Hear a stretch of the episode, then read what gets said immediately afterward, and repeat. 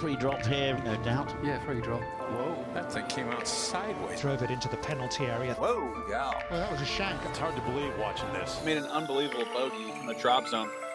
Hello, folks. This is Sean Zak. This is the Drop Zone. He is Dylan Dethier, and it's Memorial Day. Dylan, happy Memorial Day to you. Happy Memorial Day to our man John Sidaro, our favorite podcast editor. Uh, and yes, it's a holiday, but we are back podcasting. So, you know, the Drop Zone fans don't miss out for a week because there's lots of golf action this weekend, as much as you could probably have, right? Did you fill up your cup on the golf? I would like to shy away from any sort of stolen valor situation there, Sean. So I'll defer any happy Memorial Day to uh, to John Sidaro. But I will say on this podcast, I am Sean, the eldest boy. Uh, out of the two of us, you certainly are, but not in your own family. You are not. By six So, months. I am as much as Kendall is, I guess. Um, if anyone didn't watch Succession last night, go do that. And uh, sorry. Yeah, well, yeah, we might, we might have a spoiler or two in here. Um, but Dylan, you, I imagine you watched some golf this weekend. I watched some golf on mostly on Sunday. We had the Charles Schwab Challenge down in Fort Worth, Texas. We had uh, the LPGA match play action, and we also had LIV golf in the district. Um, well, Emiliano Grillo. Let can we set the stage for everybody on that? Like, are we are we accurate when we say his name is Emiliano Grigio. Grigio? Yeah. I think that that Yeah. Well, why are we why are we the ones who have that right and no one else does? I don't know because we're pals with with Tomas Saravia, who is from uh, just outside of Buenos Aires, and we are, I guess, one of the world's foremost Argentine golf podcasts. Yeah. Well, why why isn't Jim Nantz pal up with Tomas? Because I just I feel a little odd that we know the proper pronunciation and no one else really sticks to it. I feel relieved for Emiliano, Emmy, as I think uh, people call him, because Sean. Well, if you watch the tournament, you probably got a sense of this. But imagine you're you're Grigio and you win your first ever start as a PGA Tour member. This was back in 2015, the Frys.com Open. Uh, artist formerly known as the Rookie year. you know, Frys.com open was then the Safeway. What is it now? The the Fortinet. The Fortinet The Fortnite. don't call me Fortnite Championship. championship. He wins this in 2015. He waits 8 years to win again. And then Sean not only does he wait 8 years, he takes a two-shot lead to the final tee this weekend at the Charles Schwab Challenge, and then he waits eight minutes because he blows his tee shot right into a little storm drain ditch. I don't know exactly how to describe it. A little cement canal. It's an aqueduct viaduct Okay. thing. That's what they were calling it on the broadcast. A viaduct. I I don't know if there's a difference between an aqueduct and a viaduct, um, but both words were used on the broadcast. I think it took longer than eight minutes. I think it was more like. Jeez. Well, regardless, I don't know. I mean, I would have thought based on just how long the ball was trickling down this drain, down this duct, that it would have made it like a half mile. I mean, I was surprised it only made it whatever 150 yards or something because it was just trucking. It was like floating downstream for a while, and uh, eventually, I guess they said, "Hey, you got to just go play your other ball. You've you've waited too long to decide about this moving one. You got to go drop it on the cement." And then he, you know, he has to go and wait some more after he makes double bogey to see if Adam Schenk is going to make birdie on him. And um, anyway, it was a long time coming. This second win, he seemed really excited about it. Uh, it was well earned. It very easily could have been a very different story if Schenk had hit his birdie putt you know, two rotations more on the 18th green or and maybe a half ball to the left. But that's not what happened. And uh, Emmy got a nice kick on the second playoff hole and ended up with a short putt for birdie that he drained. Congratulations to him. Yeah, this one was for the deep uh, the deep cut guys. This is for the golf nerds. This is for you know the hangover of a major championship that doesn't have the biggest names, but has some big names, and has guys like like Emmy right battling against guys like Harry Hall and Adam Schenk, and uh, just a cut below the cream of the crop. Um, guys that all have weaknesses. Like Grigio is not a good putter. I was really worried about him standing over that four footer for the win because he is a fantastic ball striker, but putting is not his forte. Um, he buried it, and you know, I guess it's you almost want guys like him to win tournaments like that because they that's going to be the best tournament he plays this year. Like that's just kind of what the numbers say. He's going to have one tournament or two tournaments like that this year where he peaks, his game absolutely peaks, you got to grab a victory then. You got to grab all your points then. Harry Hall, no different. Like Harry Hall, they said on the broadcast, he wants to be on the European Ryder Cup team. Okay, dog. uh, that's swinging for the fences. You're not ready for that, but maybe you are. Go out and prove it and actually win this golf tournament. Sometimes it's better when those guys win these non elevated events rather than say Scotty Scheffler because the win will mean a lot more to those guys than it will to Scotty. Is that fair? Very fair, and it was a it was a really fascinating tournament just because it was so hard. The greens got really crispy. I mean, the fact that eight under won this thing at one point, I think there were two guys at nine under, one guy at eight under. Scheffler was posting seven under, and uh, it was like, dude, wait a minute, like Scotty might not be out of this thing. And I mean, at one point, Harry Hall was 12 under. Um, and then he just made five bogeys, you know, bit by bit coming home. Um, but really, really hard week. A bunch of guys that shot over par.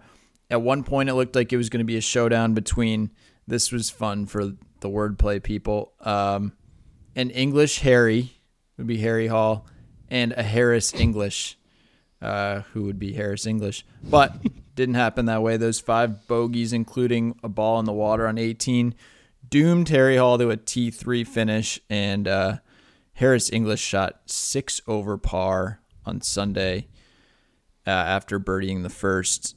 So he finished T12. So the, the Harry Harris thing was not to be. To keep on this tournament before, should we stay with this tournament to talk about Michael Block, or should we move to the rest of the victories and the winners and losers for Sunday. Let's buzz around some some winners because I think this was an interesting week to. Uh, there were just a few interesting tournaments happening this week, and I've got a couple that. Well, I'll let you start, and then I'll I'll add a couple more random ones. Well, LIV Golf, right? We had LIV Golf in the district in Washington D.C. Where was LIV Golf playing its tournament? It was playing it at Trump National. Uh, that shouldn't surprise you if you've been following and you know, doesn't mean anything until it means everything, I would say. Harold Varner wins by a stroke over Branden Grace, by two strokes over Mito Pereira, ya boy. Um, Andy Ogletree finished sixth. And I think notably, if you look down this leaderboard, um, there's Phil Mickelson in second to last place of the players who played all three rounds, all 54 holes. And that's interesting. Um, Patrick Reed did not crack the top 35. Like, I think that um, when you try to talk about LIV golf, when you shrink the field size, finishing close to last gets uh, worse. I think you know, like there is no cut, and so you have to play all 54 holes, and it just kind of gets a little bit uglier and uglier each day.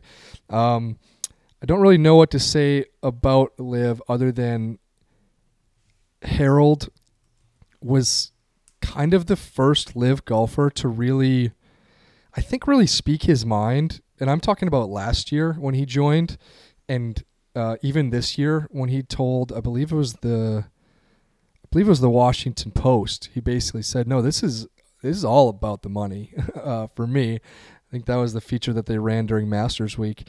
And shortly after his win on Sunday, he kind of doubles down and is just like, you know, yeah, like this is winning a check like this, the $4 million check that you get for taking first place, like that's going straight to my foundation. That's what this money play is all about. And um, I think he's just kind of the first LIV guy to feel like he's really redirecting the insane funds towards something definitively positive. Um, I'm sure that the other players are doing the same. But when Brooks Koepka wins in Orlando, he's just like, "Yep, great reps. Really happy about all this. Excited to be going to the Masters."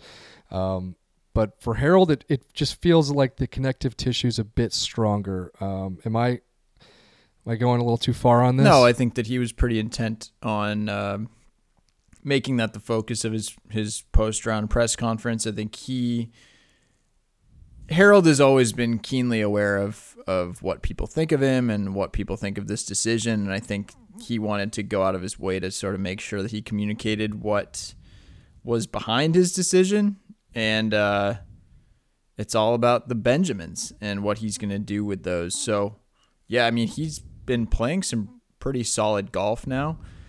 This was certainly the the cherry on top there. Um, yeah, interesting week interesting week with those guys. Mito's been playing quite well. He's actually showing himself to be one of the better players on the circuit there. Andy Ogletree Yes. is playing Data Golf golf. ranks him. Data Golf ranks Mito Pereira as the third best player currently on the LIV Wow, that's interesting. Uh, of all the LIV guys, Mito ranked third on Data Golf. I believe they have him ranked 25th in the world, um, third behind only Brooks and Cameron Smith. Yeah, I mean Which Phil's position there. fantastic for Phil, what Phil did at Augusta, finishing second there, means that he can talk almost an endless amount of shit now without really having to back it up on the course. I mean, it was impressive that he made the cut at the PGA for sure. Um, but yeah, I mean that T two at Augusta, he can get So- quite a bit of run out of that. Do you you b- you believe that wholeheartedly? Yeah, I do. I mean, eh, I, Okay. I think that's fine. I just want to try and elevate a couple questions because um, I gotta I gotta kind of put the building blocks together on this as maybe are we going in on? Are we are we talking about but- Phil now? or Are we continuing our trek around the world? No, we're we're we're talking we're talking about Phil. Um, but I'll try to make it brief. Basically, I just think we have entered the scoreboard era of the debates. We are getting more and more uh, results in the sample sizes of um, cross pollination, if you will, between tours, uh, inclusive of players that won't play on certain tours, and um, like you said, Phil has has been given this opportunity. He gave it to himself. He finished T2 at the Masters. He now has the chance to talk that sh- and he has made it clear that he intends to occasionally, mostly on Twitter, talk that sh- and it all just sounds so much like high school basketball when one side is chanting scoreboard to the opposing student section and it's like we did this. We are finishing high in the majors. Scoreboard scoreboard. And that's just kind of what i feel is starting to define some of the statements you know um, claude harmon is a very very good example of of that scoreboard type of thoughts and um, maybe we'll round up the rest of the the golf world from um, Sunday winners and losers before we get into Claude. But I just I, what I want to say is that it is it feels like it's a scoreboard thing. You doubted us. Don't you doubt our team? We're not underdogs like you say we are. Scoreboard, scoreboard. We're backing it up. And I just wonder how does that equate with Phil finishing second to last, only to Sihwan Kim, a player who doesn't deserve to play on any tours uh, in in the at the elite level. Um, how does that equate? Will Phil continue to say scoreboard, scoreboard if he doesn't play well anywhere the rest of the year? Because if you recall, he did not play well anywhere last year. Like nowhere did he play well last year. So we're talking about like one or two solid results. Does that allow you to yell scoreboard? It's a little bit of a convenient thing, I guess, when you you can you can just pick from this pool of guys, and if any of them play well, then you get credit for it. But Yeah. the PGA Tour, by contrast, doesn't really do the same thing. You know, no one is saying, "Oh man, No. Jon Rahm, he really the PGA Tour really showed up at the Masters. Or oh yeah, the PGA Tour. Can you believe they finished what whatever it was, eight guys in the top ten at the PGA Yeah. Championship? Um, Brooks Koepka has a, a strong case to make that he's played well at those couple majors. Cam Smith has played pretty well. Patrick Reed has played pretty well at both. Uh, Mito Pereira has had solid results at both. Um, and you know Bryson seems to be playing better. It, there's there's definitely some strong player by player cases to be made. I think that here's the thing. I think that there's some there's quite a bit of straw manning going on um, from the LIV side, and this includes the stuff that Phil and and Claude have addressed. But in their defense, maybe I don't know. I'm walking the line here because I think it's half straw man and half legitimate. Like there have been some dumb arguments made against LIV golf, and I think one of them is the fact that guys suddenly won't be able to play there. How many people have actually been saying this? I'm not sure. We have we have not been arguing I this, mean, we- but some people I guess have been It's potential. throwing this around. Yeah. I think I might have made a, like a silly argument about Dustin Johnson right before the PGA Championship. Um, but that's what's tricky about this. And that's what I wrote about in response to Claude talking his shit was just like, hey, none of those guys really played well last year. If anything that I argued earlier this year was like, okay, Liv, you got through your first season. Now your horses need to sprint. Now your big guys need to play good golf.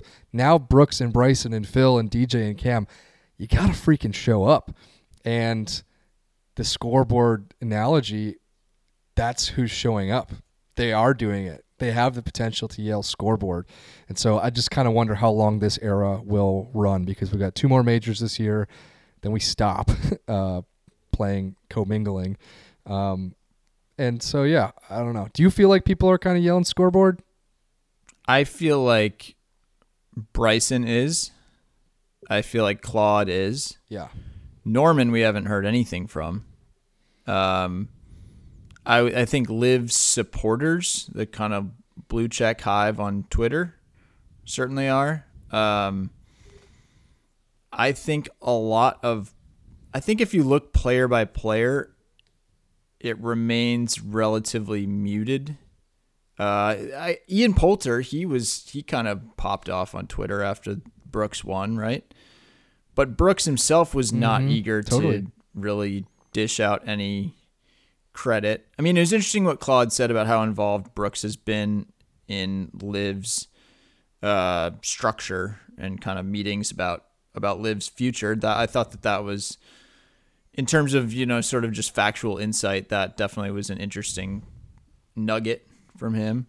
Um, because he doesn't seem to be going out of his way to do any of that publicly. I mean, he he seemed to have a, a nice little week before he rolled into uh, LIV DC. So yeah, I mean, all in all, I would say people are yelling scoreboard, but I would say it's probably uh, supporters of LIV more than the actual golfers on LIV themselves.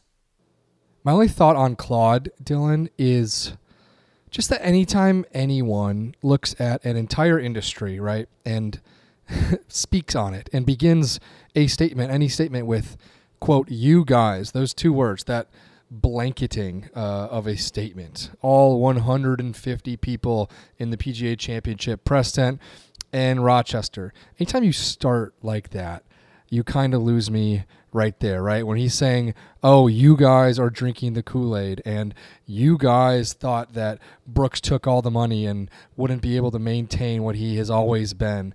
You just kind of lose me with the whole you guys stuff. But anyway, like in the in the wake of everything kind of Claude said at the PGA Championship to Adam Schupak of Golf Week, all I really want to say is just if you want to enter this debate seriously, and this is a fun debate, I think there are a lot of points that can be made on either side. If you're going to do that, just check your analogies, check your comparisons. I think you and I have to do that on this show and in our uh, our writing all the time. I think we do it uh, fervently. Honestly, we do it pretty passionately because some analogies suck. And honestly, I've heard some of the comparisons talking to LIV golf coaches, LIV golf players, LIV golf caddies. Some of the analogies are are just they're just bad. They're not good analogies. And Claude basically used I don't know, 3 or 4 of them. Like comparing Brooks as an athlete signing up to play for LIV, to be a captain of a franchise backed entirely by the Public Investment Fund of Saudi Arabia. If you were taking that and comparing it to what was it? Justin Verlander signing with the Mets. It's just a pretty shitty comparison. It is just not the same. The Mets ownership is completely unlike the ownership involved with the Saudi Arabian government. It's just a comparison. And there's not a lot of people outside of the LIV camp that would agree that that's a good comparison, Claude. So I don't want to tell Claude and people that are using these comparisons, these analogies, that um, it's completely different than what you see in other sports. That what LIV is doing is completely different than, say, like what Cristiano Ronaldo is doing by playing in Saudi Arabia.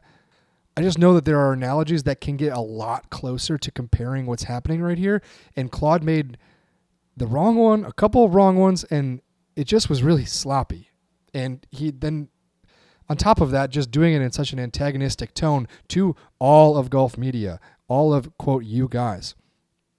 I don't know. He lost me extremely quickly. And I think you and I, we talk about this just about every single week. I am here for this debate. I am here to try and use comparisons to help us kind of get to the crux of what is happening. I am just extremely confident that Claude made some pretty poor comparisons. And then he just dropped the mic, right? He did this on Sunday at the PGA Championship. And because he is Brooks Koepka's coach, and because Brooks Koepka just won the most recent, recent major, he decided it was time to finally drop the mic, get those thoughts out that had kind of been stewing with him with those really loose comparisons. Where do you kind of sit on it? I think that there tend to be two little echo chambers happening here. Jon Rahm actually hit on this really well at the PGA.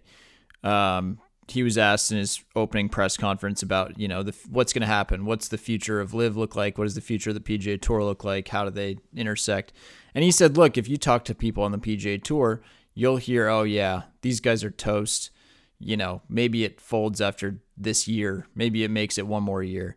And if you talk to people on LIV, it's like, oh yeah, we've got we've got this is a decade long vision at least. We're just getting started. The possibilities are endless, etc. That's kind of what he said. And I think that this was a reminder of that. And Claude has been definitely has been talking to a lot of people that a, I guess, believe that the media is specifically out to get LIV and maybe believes that there is some like coordinated effort. And you see a lot of this on social media too. I mean, we we get it. For I mean, we've sort of stated this before, but to be clear, we are not employed in any way by the PGA Tour nor financially intertwined with the PGA Tour. We just but we also have not been going hard. Like uh, we it's not like we're going at individuals and saying, "Hey, you guys shouldn't have gone to LIV." We've been to both event, events on both tours, etc., etc. But I think there is this sense that like the establishment is out to get LIV, and there are instances where that is the case. I mean, but I think that I think where LIV supporters can then miss the point a bit is these are not coexisting leagues. Like LIV exists to try to take as many of the top players from the PGA Tour as it can and supplant it as the top tour in the world. Like I don't think there's really any question about that. I think that that's been represented in different ways at different points, but the goal is to get everyone it can and yeah, in a perfect world, then they would still be able to play the PGA Tour. They would still get world ranking points. They would still play in the majors. I don't think the idea of LIV making its own majors was given like serious consideration, but it's a direct competitor to the PGA Tour, seeking to uh, end the PGA Tour's dominance as the top league. So it's pretty understandable to me why the PGA Tour is not engaging with LIV, um, and I think that that can then be a separate thing from how the media is covering LIV, which I think is really just with um, I don't know, slowly, I guess. Like we have decades of evidence of what it means to contend and win on the PGA Tour. There's sort of a there is this ecosystem in place that exists around PGA Tour events, and it's going to take a while for that to catch up on LIV. Um, and by the way, it's not that big an ecosystem either. There are not that many. It's not like there's that many reporters that are out there week to week covering PGA Tour events. Um, so we're really talking about a handful of outlets and the specific ways that they are covering these tournaments. And I think that I think that if you talk to people within LIV, there's this real persecution complex that they are not being uh, treated the same way as the PGA Tour. And I guess my thought would be, yeah, it's going to take some time to get treated the same way as the PGA Tour. It's going to take some context and uh, it's going to take some interest because media coverage always follows interest. And yes, it also creates interest. Um, but I think as you see more more consistency, more interest, you'll probably see more media coverage as a result. I, I feel like I just went all over the place answering that, but those are a couple things that I thought. Well, honestly, Dylan, going all over the place just shows that this, as we have said many times, is a multi pronged topic, issue, what have you. This thing, it cannot be boxed up neatly. It takes time to explain it. It's it's complex. Anyone who explains it away quickly, I've said this 15 different times. Anyone who explains it away quickly is cutting corners. You cannot explain it away quickly. And I will also add this about Claude. I've been to three LIV events. Uh, I went to the first one in London, which I saw Claude by himself, uh, kind of walking around the grounds there. It was early and um, doing his thing. I also saw him there in October at the team event. I went up to him and I said, Hey, you know, how's Brooks doing? How's Brooks's game? How's the swing doing? He barely gave me any time there. Then I tried again in the wake of the Masters this year at Augusta. Brooks finishes T2. Brooks is back, everything. I go up to ask him, and he says, No, no, no, not interested in talking. So suddenly, when Brooks wins, suddenly, when Brooks has all the chips at the poker table, Claude is finally happy to kind of yell scoreboard. He's happy to talk and kind of flex and kind of dropped the mic. I just, we shouldn't be surprised at that. Brandel responding to Claude and calling Phil soft in the process. It's just all gotten really petty, Dylan, like, and needless. I just don't really know what to say about Phil's Twitter usage that hasn't already been said by a lot of people. Um, look, he's free to do whatever he wants to do on there, but like, I don't think he's necessarily like growing the. Uh, hmm. I don't think he's necessarily growing support. I can't tell. I really can't tell. I've I've kind of joked that the best response to all of it, the pettiness of it all, is just the uh, that gif from the old Michael Jordan commercial. Like, stop, get some help. Like, at what point do we kind of have to take everything he says seriously online, and then at what point do we kind of have to just stop and acknowledge that he just keeps yelling, he keeps saying things that um, are are no different than what he said a, a couple weeks ago. Um, well, I think it's Phil Mickelson, so everything he says you sort of have to take seriously. I think that he says everything with intention. Um, sometimes he's popping off and and you know refusing to log off, but right now seems pretty intentional. Uh, him, I don't really, I don't really agree with people saying that Brandel is like a paid actor. I mean, he is literally a he's a paid commentator. I understand that literally. But I think that I think it's like it's like sort of this convenient thing that people lean into of like, "Oh yeah, you're just saying that because that's where your financial interests lie." And I don't think that's right. in the case of Brandel, I mean, like if Brandel wanted a job at LIV Golf, for instance, I'm sure that he could get one. I think it's sort of easier to say, yeah, he's just corrupt. it's like this corrupt golf media term that's getting thrown around than it is to say, well, all right, let's let's sort of deal with the points that Brandel is bringing up. And again, none of this is simple. Like I think there's a reason that we have not gone super hard on this podcast taking a side one way or the other, and I think it's it's just sort of an acknowledgement that the world is complex and LIV has thrown professional golf into a variety of different corners of the world that professional golf didn't didn't used to so obviously occupy at least at least there didn't used to be this conflict of like you know the morality of certain sponsorships. I mean yeah it was talked vaguely about but now it's very clearly like okay well are we applying a purity test to all PGA Tour sponsorships now if we are talking about who sponsors the the uh, the LIV if we're talking about the LIV backers in that same context then you know how how what is our obligation then to examine the PGA Tour sponsors and uh, yeah it's all complex but I think to just sort of wave your hand and say oh yeah that that that guy's corrupt I mean, I don't know. I just think Brandel is I think he freaking rules at his job. I think he's like excellent at his job. And I understand if you're a, a big LIV supporter why he would rub you the wrong way with with uh you know all the stuff that he's been talking about recently. I didn't think I don't ever condone going like 600 words long on Twitter. I think that that should be like a suspendable offense.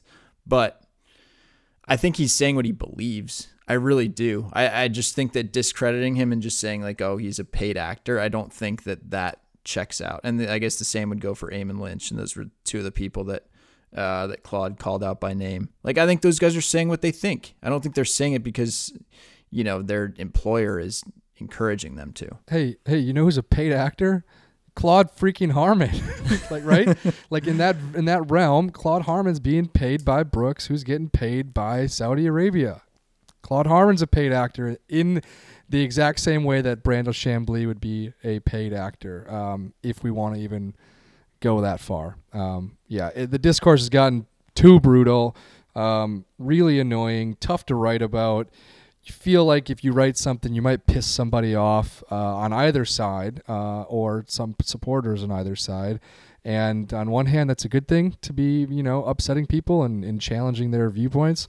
Um, but the response to all that stuff has gotten so polarizing that it's exhausting and it um, feels like we're spinning in circles. So let's. It feels like we're spinning in on. the in the political waters, I guess, more so than it than it ever used to. Like it, this has become a even everything is this way. Even Michael Block started started becoming somehow like political. I don't know exactly how. Like I, I can't quite say, oh yeah, supporting him or not supporting him was like a right versus left thing, but it was close. You could feel it getting there. You could, you know, like nothing is far away these days of from uh from diving into the yeah, the the cultural dialogue, the culture wars.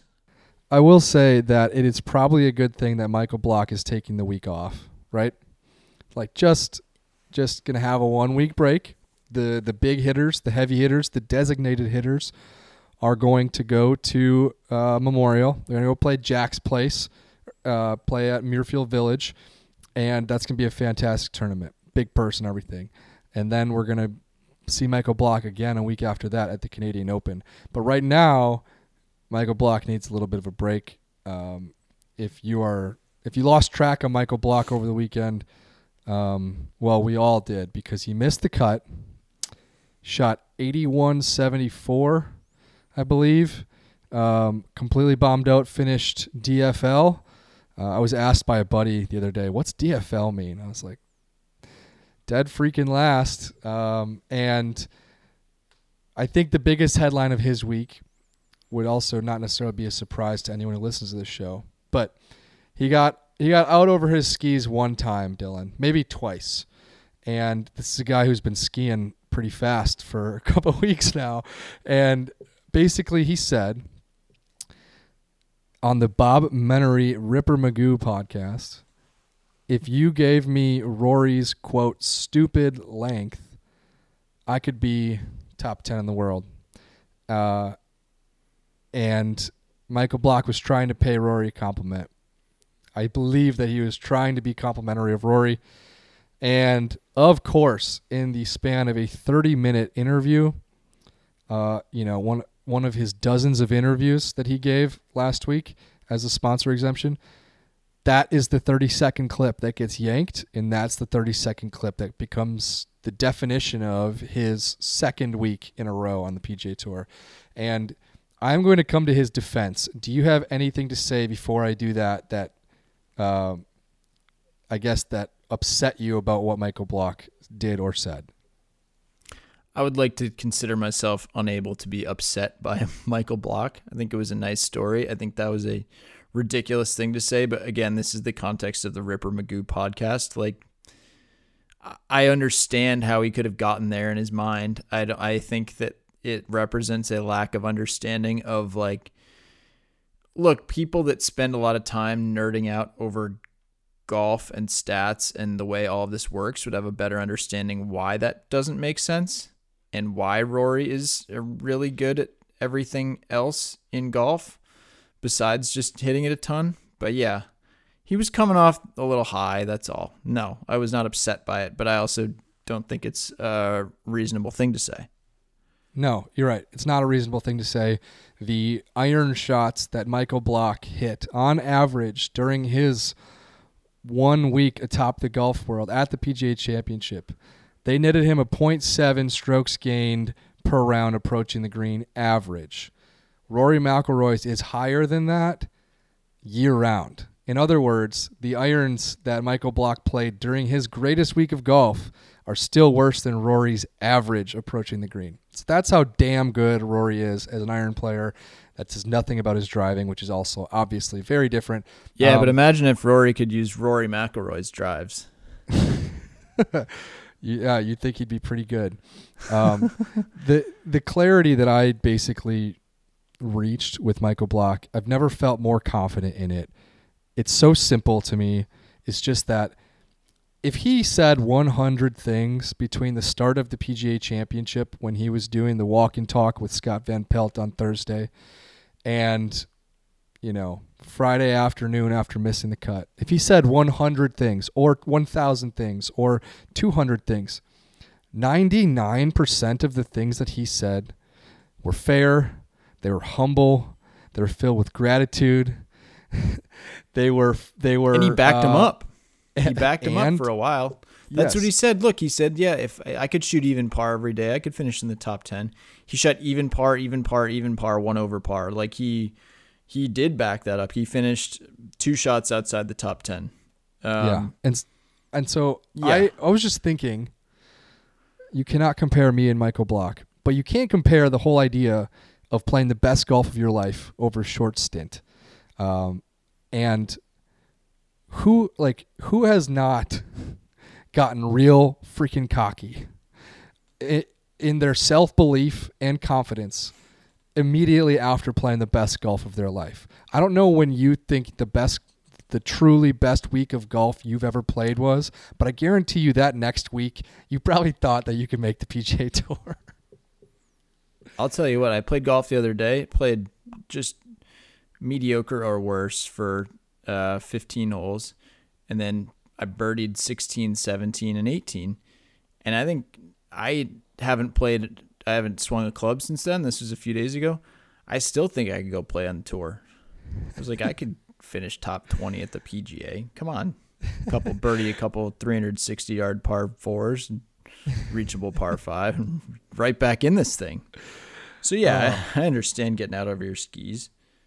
Yeah, my my whole point is just like, gosh, if if you're a golfer and you haven't said something a bit egregious, rooted in self confidence in the immediate wake of playing the best golf of your life, uh, well, then you're not a golfer because that happens. Um, he happened to say it on one of the you know bigger podcasts and said it among a bunch of other contexts that I thought was fair and humble. But um, that's not how the internet Yeah. works.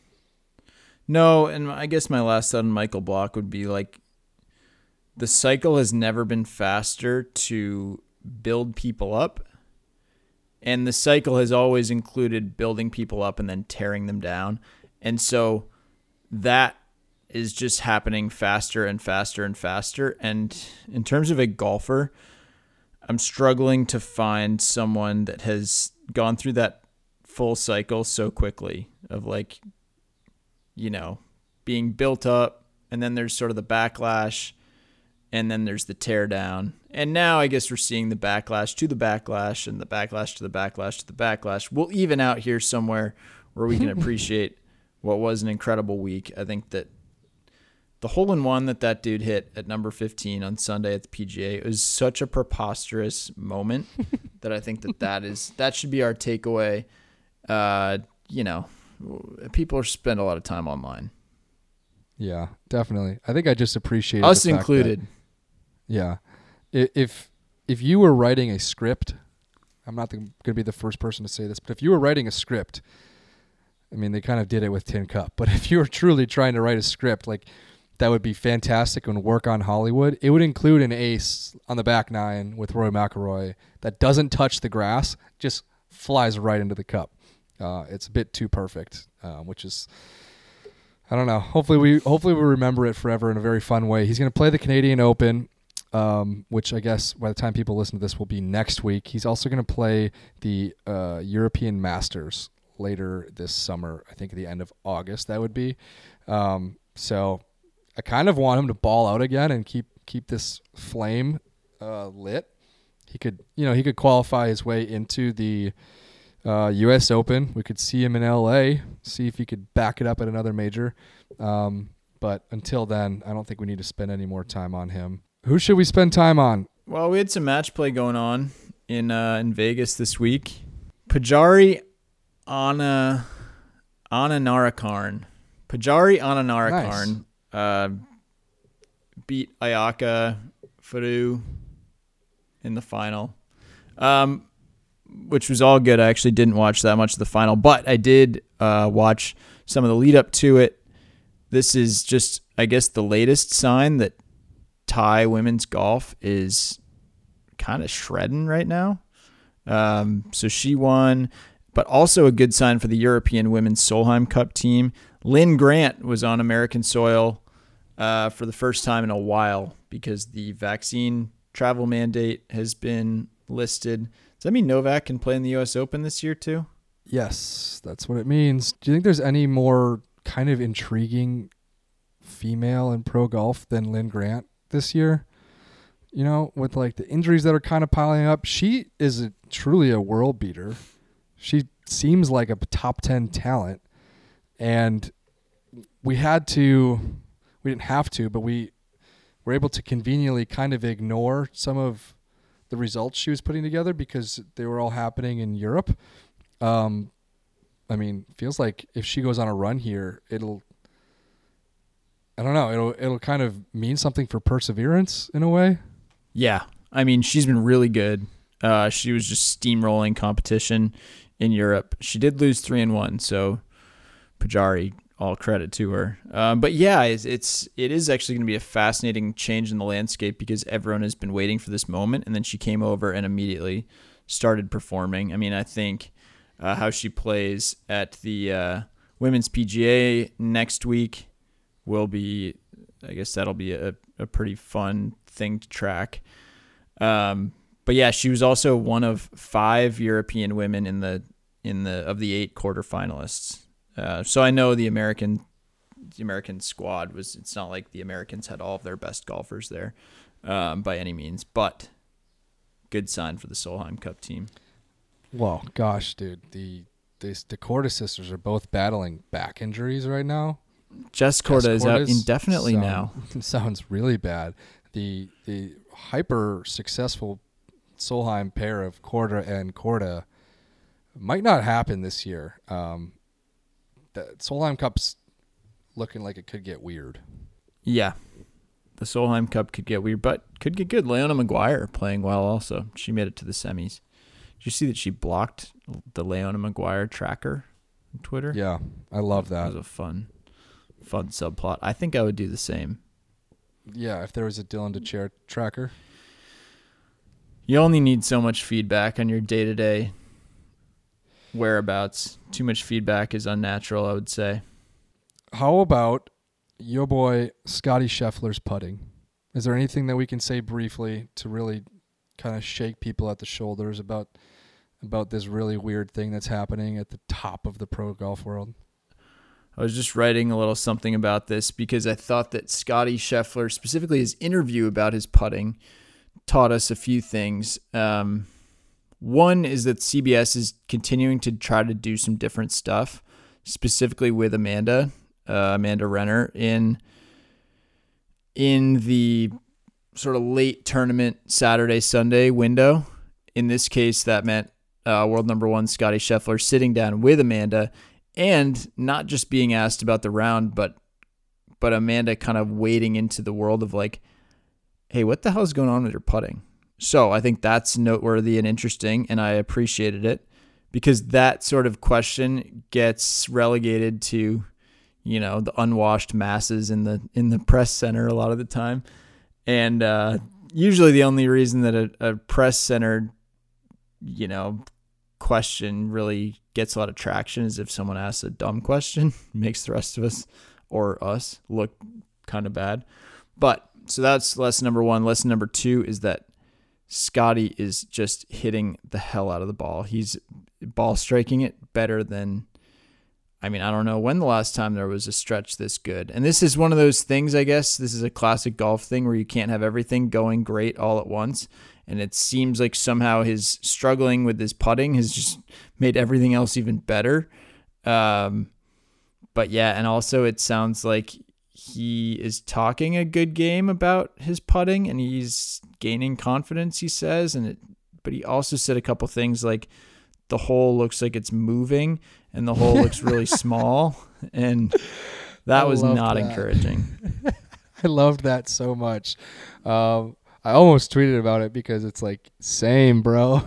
I played, I played uh, Be- the Beverly uh, Country Club on Saturday here in Chicago. Fantastic golf course, and boy, are their greens very, very fast. And you know, it's the end of May, so I'm worried about what it'll look like in July. But the whole moving is a it's a feeling that I have felt, and um, it's almost it's almost uh, you know heartwarming that that can happen to the truly number one player in the world. Um, but I guess the takeaway is that for people who listen to this podcast, for people who dip their toe into the waters of golf, kind of during the majors, you got the U.S. Open coming up. Um, people who don't watch every single week, like this was the most polar it's ever been. He was number one tee to green at Charles Schwab by a lot, and then second most worst polar it's ever field. been. yeah, it's the most polar it could possibly be. Yeah, yeah, well, second worst in the field um, in putting, and there's just a glass half full, glass half empty outlook that you can have on that.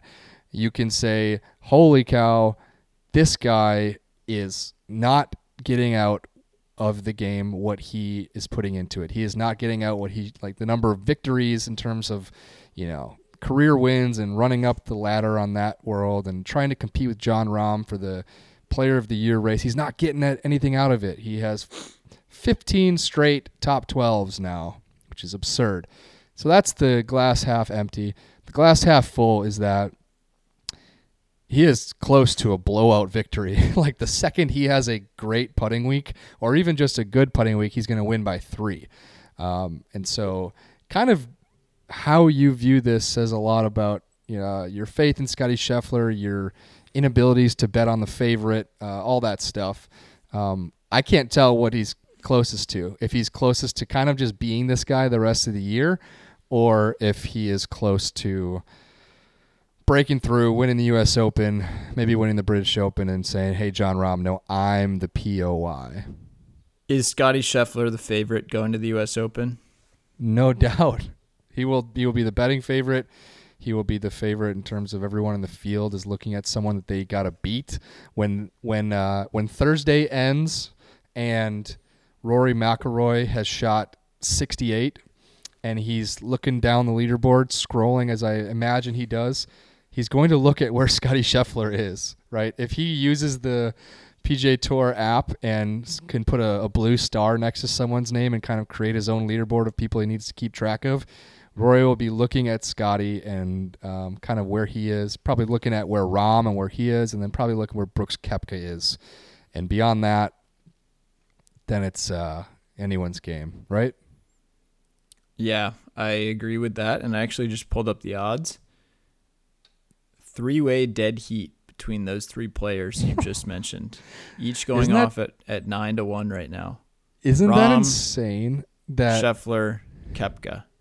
isn't it insane that um, I just look back to Phoenix and um, I think Dan Rappaport asked the question uh, at you know quick quotes in Phoenix, basically asking Rahm like, does it feel like we have a big three? I can't remember exactly what happened, whatever. But at that time, we were asking Scotty and Rahm, is there a big three? And both of them were like, yeah, kind of. And we but we had to ask the question of Rory too. And in the span of three months, Rory has undoubtedly backed away from that top three. The other two have undoubtedly pushed themselves into a top two category. And then somehow, from freaking out of nowhere, we have actually added a third person to the top three. That wasn't McIlroy. It wasn't Cantlay. It wasn't Xander. It wasn't Spieth. It wasn't JT. It's freaking Brooks Koepka. As always, I mean they this this gets brought up when there are debates about conferences in college football. Hey, you want a world ranking system? Maybe just go to Vegas. Maybe just check out the odds Yeah. makers. How many top 10 players do you have on LIV? Well, you've got one guy that if you're playing a major championship, he's going to be right in that conversation. The progress Brooks Koepka has made on the course and then also in the in the public eye and in the in the the investor's eye has been pretty significant. Uh, you won't find another guy until Cameron Smith, who's going off as the 11th favorite at 25 to 1, Dustin Johnson going off at 30 to 1, um, and so on down the line. Bryson at 50 to 1, along with Niemann. So, yeah, there's some guys, but seeing Brooks, Brooks is our Ohio State. Brooks is Ohio State. Interesting. right? The Big Ten is like, hey, we can hang with the SEC. We have a horse. We've got a couple horses. Look, Cam Smith, maybe he's your Michigan. Mito Pereira, he might he, might be your Wisconsin Badgers at this point. But Brooks is like, hey, we got that speed here over here on LIV, that SEC speed. Brooks is the Ohio State. How about Pablo Larrazabal? You think he's going to make the European Ryder Cup team? You have any, you have any Dude, takes I, I I have some holstered on that front? not on Pablo, as much as on Ludvig, Ludvig Aberg. Ludvig. Yes. Uh, if you don't know who he is, you will soon. I like. I love having teases like that. He is uh, an amateur turning pro very, very soon. I imagine.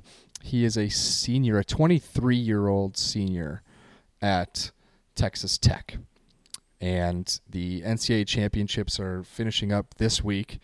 And I can only imagine he will turn pro extremely soon. I believe he's playing in the Canadian Open, and uh, the the the I guess the short and fast on him is that Data Golf ranks him 75th in the world right now.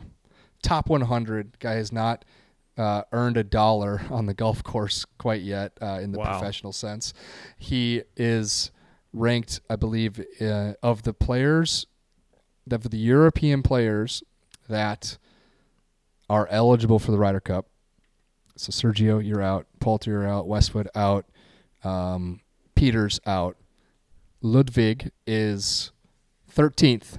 So he is on the, or he might be be 12th, but he is on the fringe in terms of who Data Golf think the best players are from Europe, in terms of being right there to get a captain's pick. And so he's going to be playing the Canadian Open. He's going to be playing other pro events this summer. Uh, I imagine if he plays well at either the U.S. Open or at the Open, he's going to get a lot of ranking points, and he's going to climb up Luke Donald's player tracker, captain's pick tracker. Um, I don't I don't have a whole lot of thoughts on Pablo, your boy, but Ludvig is this is his time. He could play his way onto that team, and he has not yet turned pro.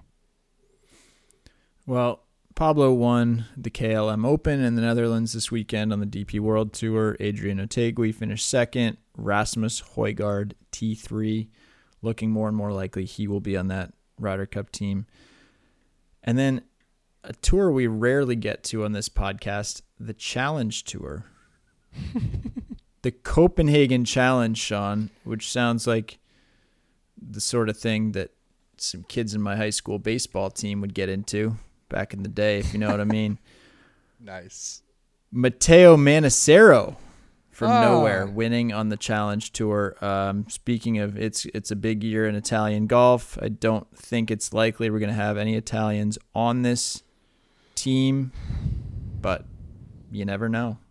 A few more Challenge Um, Tour dubs for Matteo.